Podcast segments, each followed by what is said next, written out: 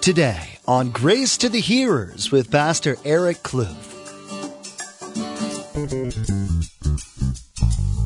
We need to continue to fight for the prize, go forth, run the race, point others to Jesus Christ. We need to come together. No matter what your strength is, whatever God has called you, you are the body of Christ. You are in the body of Christ if you're a believer in Jesus Christ. We need to come together because what kind of work is it? Teamwork, right? Teamwork. And we need to remember that God is faithful and He is mighty in strength. Let us be faithful unto Him. Most people who join a sport don't want to sit on the bench. They want to be a part of the action, a part of something, working towards a common goal. So why sit on the bench as a Christian? You can't do much from the sidelines, but you can join the team of believers working to bring Jesus to the world. Let's join Pastor Eric in the book of Judges, chapter 5, verse 8, for his continuing study entitled In the Game or Out of the Game. And same thing with the enemy. He installs this fear into our hearts, and fear is crippling. Fear is crippling. But we cannot fall into that trap. Because fear takes a life out of a person. And that's exactly what Satan wants, isn't it? He wants to take the life out of you. The enemy wants us to hide. But according to God's word, though, in 2 Timothy 1 7, for God has not given us a spirit of fear, but of power and of love and a sound mind, and of a sound mind. So is it, is the fear coming from God? That's not what the Bible says, right? The Bible says that God has not given us a spirit of fear, but that of a sound mind, right? The people were lifeless until Deborah came. And you know what? The same thing is happening in our world today. People are lifeless until they have Jesus Christ in their life. They're lifeless. They're dead. But Jesus Christ, when he comes into one's life, he does what? He restores life. He restores life into their, their souls and they're a new creation. They're born again. So here we see in the days, uh, Deborah was recalling that there was no life until the Lord used her to bring life to them as they, they challenged the Canaanites and won. Verse 8 though, we will see why was Israel lifeless though as well. They were fearful, but what else was going on? What got them to their fear and, into the hands of the Canaanites? Verse 8 says, they chose new gods, little g. Uh, then there was war in the gates and not a shield or spear was seen among 40,000 in Israel. So what got them to their point? Well, if you remember, it was because they were falling back into false worship, to false gods. And God is like, you're going to be handed over to them because you're not serving me. You're not following my ways. And so uh, here they fall into the hands of the Canaanites. They cry out and God is grace, gracious and merciful, and he sends Deborah. You reap what you sow. They, Israelites, were pouring into these false gods, and they were handed over to those who had those gods. The Canaanites took the Israelites' weapons so that they couldn't even fight back. I mean, she's re- recalling that there was no shield or spear among 40,000. The Canaanites took them all away. But God, again, being gracious that He is, raised up Deborah and Barak to come and to deliver Israel.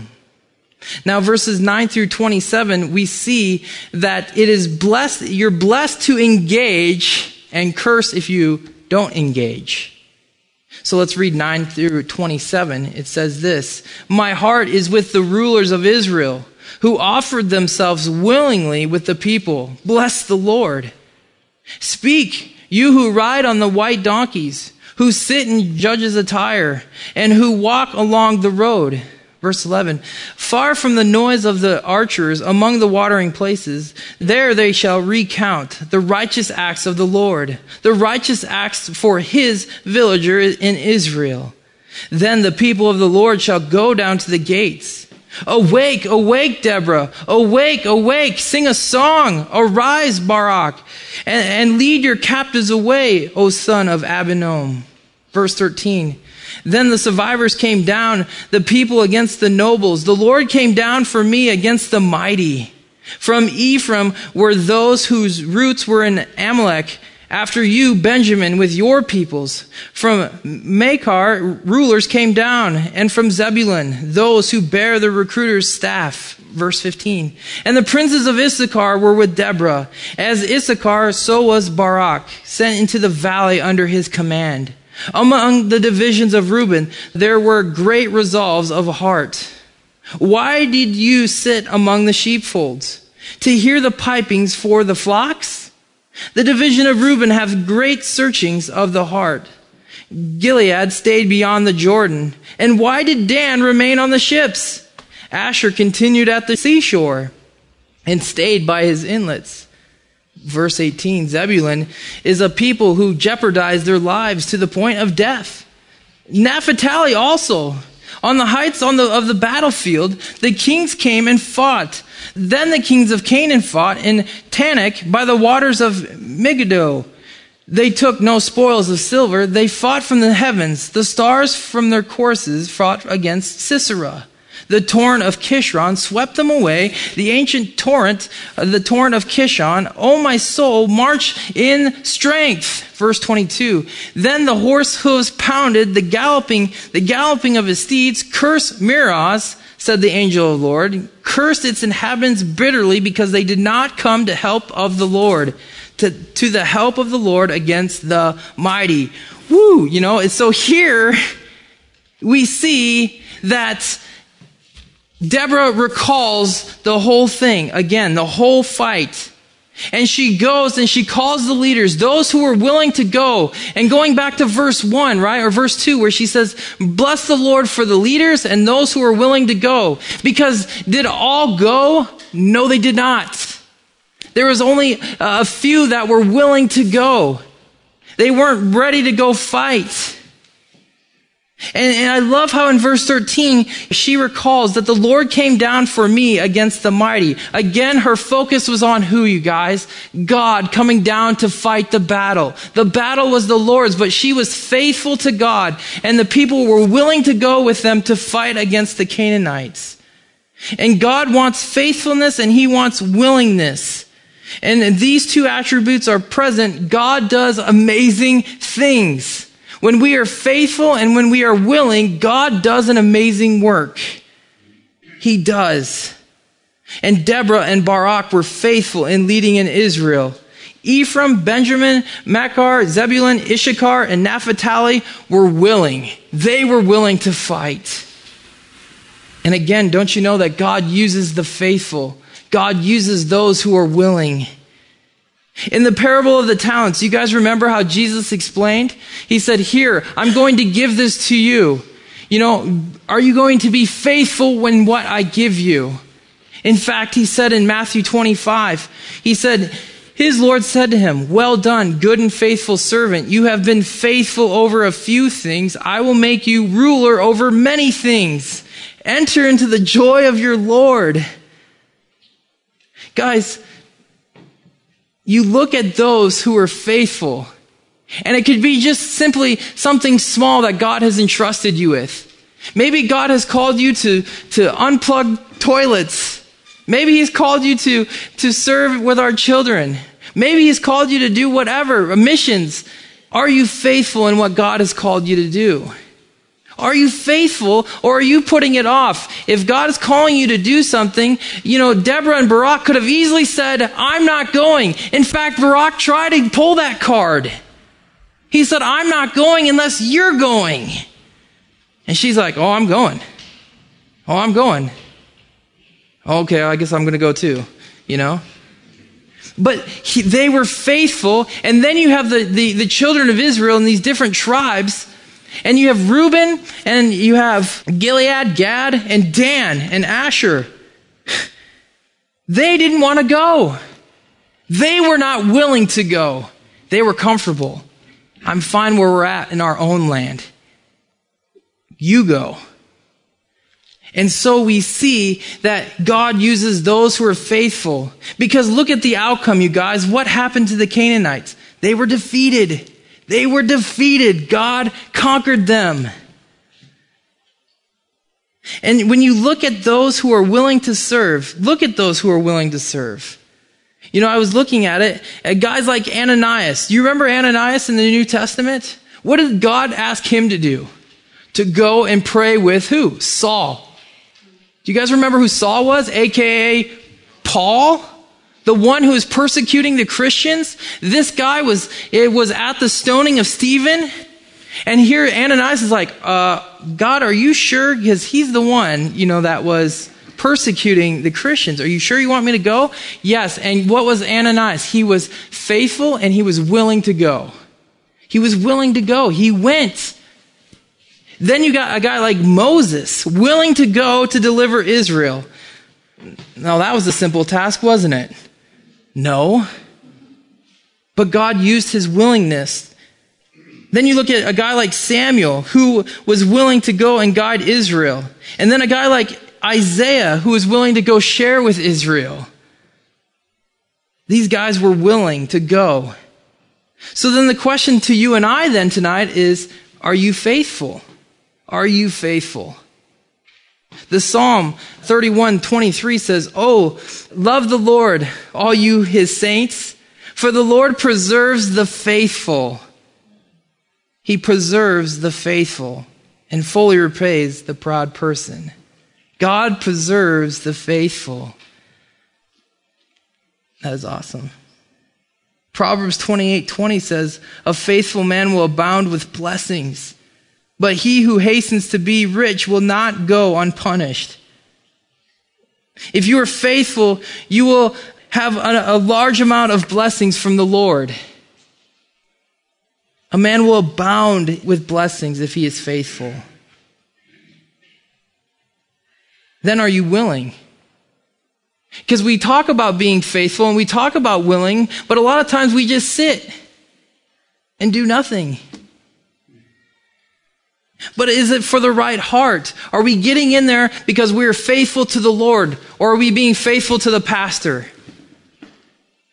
Are you faithful to the Lord or faithful to the pastor? Because if it's faithful to the pastor, you're wrong. You need to be faithful to the Lord. Are you willing to the pastor or are you willing to the Lord? Be willing to the Lord Jesus Christ. This is His church. It's not mine. That means when you're serving, you're not serving me. You're not serving the other leaders. You're serving Jesus Christ. We need to understand this because we need to be faithful to God, especially in these last days, because God wants to do an amazing work. He is not done yet. He's not done yet. There's lives that need to be saved. But we need to be faithful and we need to be willing for him. Isaiah 119 says, if you are willing and obedient, you shall eat the good of the land. I want to eat the good of the land. I want to eat the good of the land. I want to be faithful. I want to be willing and I want to be obedient. And again, not all were willing to fight. Reuben, Gilead, Dan, Asher, and then the Lord specifically pulls out Meroz, the city of Meroz. These are the ones that did nothing. They stayed on the sidelines. They did nothing. They stayed on the sidelines. And the angel of the Lord said what? He said in verse 23, curse Meroz. Why? Because they did not come to help of the Lord. That's, that's strong because they didn't help. Christian, tonight, God, He doesn't need you, He wants to use you. How He wants to use us, I still don't understand. But He does. The ones who stay on the sideline, is that you? Or are you being faithful to that small seed in, in your heart that God has placed? Are you willing to serve Him? Because again, you guys, it's not about man, it's about Jesus Christ. This is a team effort. It's not just my responsibility, we're a team. And if you're not a team, then how can you win? well, the Lord will continue to have his way. No matter what we choose, he will do what he, his will is going to be done. But think of the blessings that you're going to miss out on. That's a hard thing to think about, even for me.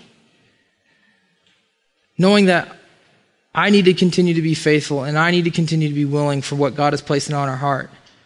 And not looking for the approval of man and not looking for the worship and praise of man, but doing it because I want to hear, well done, good and faithful servant. Again, it reminds me of the parable of the talent when Jesus spoke about the one who was fearful and did nothing with it, sat on the sidelines and did nothing. He said in Matthew 25, 26, But his Lord answered and said to him, You wicked and lazy servant. You knew that I reap where I have not sown, and I gather where I have not scattered seed. Wicked and lazy servant, or well done, good and faithful servant. The people of Meroz were wicked and lazy, and they did not want to help the Lord's work. But blessed is Jael, right? And as it says in verse 24 uh, through 27, most blessed among the women is Jael, the wife of Heber the Kenite. Blessed is she among the women in the tents. He asked for water, she gave milk. She brought out cream in a lordly bowl. She stretched her hand to the tent peg, her right hand to the workman's hammer. She pounded Sisera. She pierced his head. She split and struck through his temple. At her feet he sank. He fell. He lay still. At her, her feet he sank, he fell. Where he sank, there he fell dead. Here is a woman who was faithful. These other tribes in Israel were not faithful, but she was faithful, and she was only one. She was faithful and willing, and when you are faithful and willing, God does awesome and mighty things. So no matter what people are doing around you, you personally need to be faithful and willing. No matter what's going on around you, be faithful and willing. In doing so, God will use you for great things. Again, our prize is not self-recognition. Our prize is to hear from the King, well done, good and faithful servant.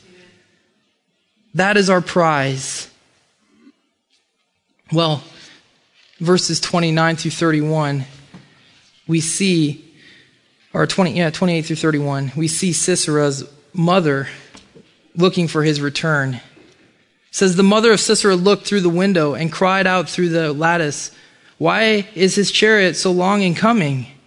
Why tarries the clatter of his chariots? Her wisest ladies answered her, Yes, she answered herself. Are they not finding and dividing the spoil? They thought that they were going to take out Israel no problem to every man and a girl or two for Sisera plunder of dyed garments, plunder of garments embroidered and dyed, two pieces of dyed embroidery for the neck of the looter.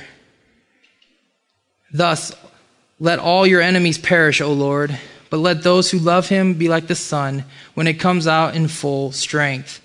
So the land had rest for 40 years. So in this section, we see Sisera's mom looking for Sisera. She thought the victory was in the bag she thought that he was coming home, but then it's like, hey, why isn't he not home yet? Oh, because he was an enemy of God and God took care of him. And God has victory over those who are against him. As it's described in Psalm, it says this in Psalm 110:1, a psalm of David, the Lord said to my Lord, sit at my right hand till I make your enemies your footstool. Those who are against the Lord are his enemies and they will be his footstool. And so Deborah concludes this song. Uh, I think it's a top 10, personally, on the chart. She concludes, Thus let all your enemies perish, O Lord. His enemies will perish. But here's the wrap up of the whole thing. We as a church, and when I say church, believers in general, we need to come together and be a team. We need to continue to fight for the prize, go forth, run the race, point others to Jesus Christ. We need to come together. No matter what your strength is, whatever God has called you, you are the body of Christ. You are in the body of Christ if you're a believer in Jesus Christ. We need to come together because what kind of work is it? Teamwork, right? Teamwork. And we need to remember that God is faithful and He is mighty in strength. Let us be faithful unto Him. Let us be willing for His work. Because here's the thing yes, God is going, the enemies are going to be His footstool, but you know what, you guys? God loves His enemies. And He loves them so much, He loves them so much that it says in, in Romans 5 8, but God demonstrates his own love towards us, and while, in that while we were still sinners, Christ died for us. Before you came to Christ, you were an enemy of God. But God loves you so much, He sent His only begotten Son, Jesus Christ, that if you believe unto Him, you shall have everlasting life. He loves you so much that he died for you so that you would not perish. Remember, the enemies will perish, but God loves us so much that he says, I don't want you to perish because I love you. Even when you were still a sinner, he sent his only begotten son, Jesus Christ, to die for you. And God, his heart, I truly believe his heart is a heart of missions and to seeing those who are lost come to know him as Lord and Savior. 2 Peter 3 9. I know I quote this verse all the time, but it is the, I believe, the heartbeat of God. The Lord is not slack concerning his promise, as some count slackness, but is long suffering toward us, not willing that any should perish, but that all should come to repentance. What is God's heart, you guys? What is the Lord's heart? Is to see people have life. He does not want people to die. Hell was designed for Satan and the enemy. It was not designed for you and I. But if we do not have a personal relationship, if we do not accept that gift of salvation through Jesus Christ, then that's what we're getting. It's truth. But God, knowing God's heart, is that He does not want any to perish. So what does that tell me? That God wants to use us and pour His Holy Spirit into us so that we go out and preach the gospel and to share the good news with others so that they don't perish. That's what he wants. But the thing is, is that it takes a willing and faithful vessel. Being faithful and willing, not sitting around. God wants you to get into the action. Did you guys ever play sports and you were on the bench and you wanted to get in the game? Well, guess what? God is letting you in the game. I wanted to be in the game. I wanted to play. Well, God wants you to play. Get out there and start sharing the gospel. Continue to share the gospel.